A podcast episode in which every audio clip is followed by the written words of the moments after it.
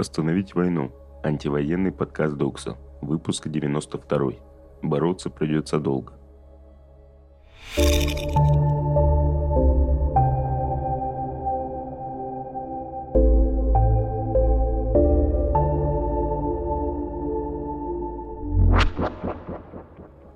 Привет, на связи Яблоня.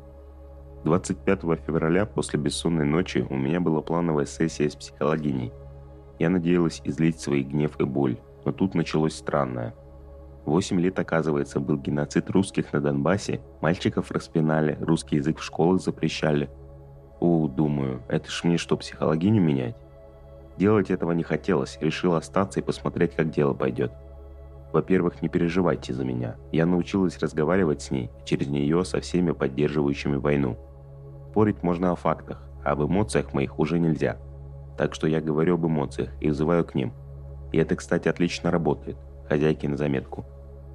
Во-вторых, еще через неделю, когда я начала говорить про санкции и свои тревоги по этому поводу, услышала прекрасное. «Ой, сейчас ушли компании. Через пару месяцев вернутся. Бизнес есть бизнес». Теперь у меня есть некоторый злорадный интерес смотреть на то, как моя психологиня понимает, что никаких двух-трех месяцев не будет. Однако эту идею о скором разрешении всех проблем я вижу среди тех, кто считает эту войну страшной, несправедливой бойней и свято верит в победу Украины. И я вижу, как через две недели, месяц-два, люди сгорают, впадают в анабиоз, отключаются от новостей, решают пожить свою жизнь, потому что нет сил. Я этому очень сочувствую, но у меня это иначе работает. Может быть, это такой побочный эффект моей тревожности. Я всегда готовлюсь к аду. И для меня ад Долгая, изматывающая война с постоянными перепадами, огромным количеством смертей каждый день и новыми санкциями. И в моей самой страшной картине мира все это затянется на года. Пессимистично? Согласна. Но я понимаю, что первые три недели моя психика адаптировалась к режиму выживания, а не ожидания конца неких двух-трех месяцев, что позволило мне в итоге направить энергию в доступные формы антивоенного активизма – в результате я не страдаю, когда выплывает новый пакет санкций. Это было ожидаемо. Не начинаю оплакивать успехи российской армии и констатировать ее превосходство. Ситуация на фронтах всегда переменчива, это нормально. Я начала писать заключенным, помогать Докса. Это не выматывает, а поддерживает, потому что пассивное ожидание всегда хуже действия. Самый главный мой результат – я не выгорела, потому что понимание того, что новый мир с нами навсегда – вынуждает к переоценке приоритетов и распределению сил, исходя из того, что это марафон, а не спринт, как бы печально ни было это признавать. В данной ситуации я желаю всем, кто надеется на скорый конец войны, санкций, статуса страны-изгоя, взять паузу на некоторое время и пожить с идеей о том, что мы влипли на года. Даже если война закончится завтра, смена режима и откат санкций послезавтра не случатся – а сколько нам придется возвращать доверие мира, заслуживать прощения Украины, я даже представить не могу. Попробуйте осознать свое место в этом новом мире, который наступил, а не который схлопнется через 2-3 месяца. Вероятно, этот процесс осознания займет время. Но когда случится принятие, вам станет легче жить и действовать. И не забить на себя и свое состояние появится нехилая мотивация. Этому телу и этой психике нужно бороться много лет – а значит о ней необходимо заботиться уже сейчас, а не когда все закончится.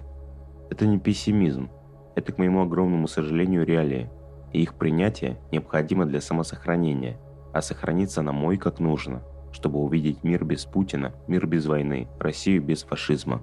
Нет войне. Что произошло за сегодня? Война, 99-й день. Зеленский. Россия оккупировала 20% территории Украины – по состоянию на сегодняшний день под контролем оккупантов находится около 20% нашей территории, почти 125 тысяч квадратных километров. Это значительно больше, чем площадь всех стран Бенилюкса вместе взятых, сказал президент Украины.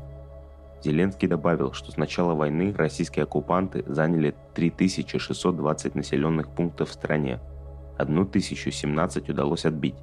Кроме того, около 300 тысяч квадратных километров, половина территории страны, загрязнены не разорвавшимися минами и снарядами. В ночь на 2 июня Львовская, Харьковская, Сумская области Украины подверглись обстрелам с российской стороны. Погибла одна женщина, повреждена гражданская железнодорожная инфраструктура. Около 800 мирных жителей укрываются в бомбоубежищах завода «Азот» в Северодонецке. Об этом сообщил глава Луганской области Сергей Гайдай. Санкции.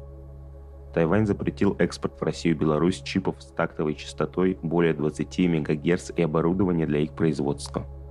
Под запрет на экспорт попали микропроцессоры, которые соответствуют как минимум одному из трех критериев. Тактовая частота выше 25 МГц и разрядность более 32 бит, либо уровень быстродействия 5 гипофлопс и выше. Скорость передачи между компонентами у одного и более портов или интерфейсов больше 25 МБ в секунду. Кроме того, запрещены поставки некоторых видов литографического оборудования, которое используется для изготовления микросхем. Тактовую частоту около 25 МГц имели процессоры Intel 386 и 486, которые выпускались с конца 80-х, начала 90-х. Крупнейшая фриланс-платформа Upwork заблокировала пользователя из России и Беларуси. Пользователям пришли письма с рекомендацией переехать в другую страну, чтобы восстановить доступ к платформе. В письме говорится, что Upwork сохранит данные аккаунтов, в том числе рейтинг и отзывы пользователей. Также платформа дает рекомендации по восстановлению профиля после переезда. Минфин США включил в санкционный список представительницу МИД Марию Захарову, вице-премьера Дмитрия Григоренко и министра строительства ЖКХ Ирека Файзулина. Россельхозбанк и Московский кредитный банк тоже отключат от SWIFT вслед за Сбером. Репрессии. В трех регионах России ведут системы распознавания силуэтов.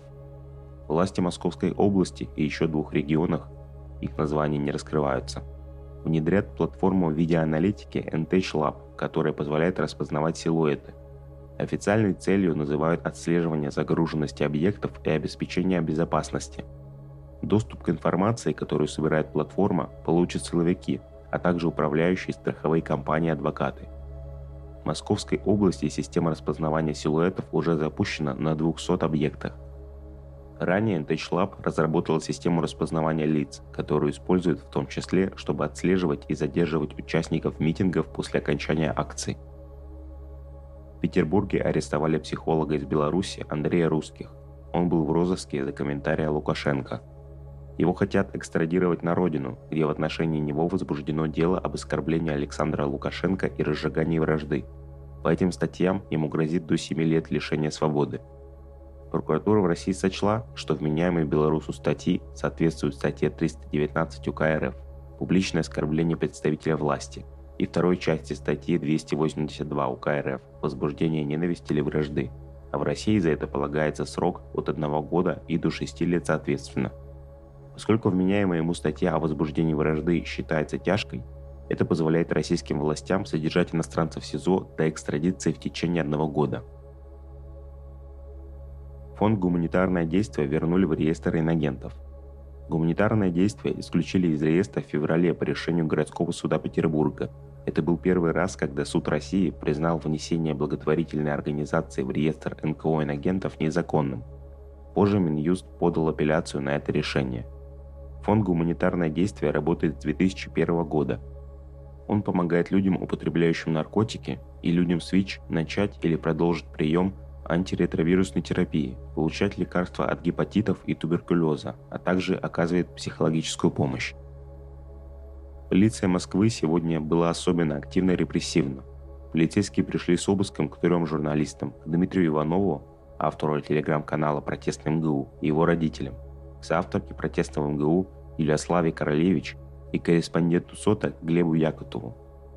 В Москве задержали активиста Данила Давыденко по пути на экзамен в ВУЗ – Против автора телеграм-канала «Протестный МГУ» Дмитрия Иванова возбудили уголовное дело по статье о фейках про российскую армию, пишет УВД-инфо. Юлиослава Королевич и Данил Давыденко проходят как свидетели по делу протестного МГУ, сообщили они СОТе. Сопротивление. Псковский депутат Артур Гайдук предложил разработать законопроект, запрещающий отправлять срочников на войну – Депутат от партии «Яблоко» выступил сегодня с таким предложением на сессии Псковского областного собрания. Это предложение стало результатом обращений граждан через сайт Псковского областного собрания. Проект «Узник онлайн», который организует вечера писем политзаключенным, анонсировал совместно с другими низовыми инициативами не фестиваль в Санкт-Петербурге в ближайшее воскресенье. На нефестивале можно будет подписать открытки для политзаключенных, в том числе проходящим по антивоенному делу. Нефестиваль пройдет в парке Заросли с 12 до 22 5 июня. Письма политзаключенным вместе с проектом «Узник онлайн» можно будет написать в субботу в Тбилиси и Стокгольме, а в воскресенье в Фетхие и Утрехте. Поручительство за фигурантов дела весны теперь можно подписать и в Санкт-Петербурге. Подписать поручительство за Валентина Хорошенина, Евгения Затеева, Романа Максимова, Ангелину Рощупка, Ивана Добротова Тимофея Васькина можно с 12 до 22.00 каждый день в независимом книжном магазине «Все свободны». В Москве поручительство собирают с 14.00 до 21.00 каждый день в открытом пространстве. В Ижевске с 11 до 19 каждый день в книжном магазине Кузибай. Что можно сделать? Очень важно поддерживать политзаключенных, которые находятся сейчас в СИЗО или отбывают сроки в местах заключений. Вы можете написать фигурантам антивоенных дел Денису Сердюку, которого обвиняют в поджоге военкомата в Волгограде, Сейчас Денис находится в сезон номер один Волгограда. Ему вменяют порчу имущества и хулиганство. Илье Фарберу, которого обвиняют в поджогах военкомата и призывного пункта в Удмуртии. Он находится в СИЗО-1 Ижевска. Сейчас Илья находится в СИЗО-1 Ижевска, ему вменяют порчу имущества. Белорусскому анархисту Сергею Романову, которому вменяют статью 289.2 «Терроризм» и статью 295.3 «Незаконный оборот оружия», Сейчас Сергей находится в ВК-11 Волковыска. 2 июня у него день рождения, и вы можете поздравить его, написав письмо. Что нужно знать? 3 июня солдатские матери Санкт-Петербурга организовывают онлайн-консультацию по обжалованию отказов при подаче на альтернативную гражданскую службу. Александр Горбачев расскажет, когда обращаться в суд, если вам отказали в праве проходить альтернативную гражданскую службу, что необходимо указывать в иске как готовиться к самому заседанию, а также ответить на вопросы. Как отвлечься хотя бы на минуту. В этом новом мире остались незыблемые вещи, например, дни рождения.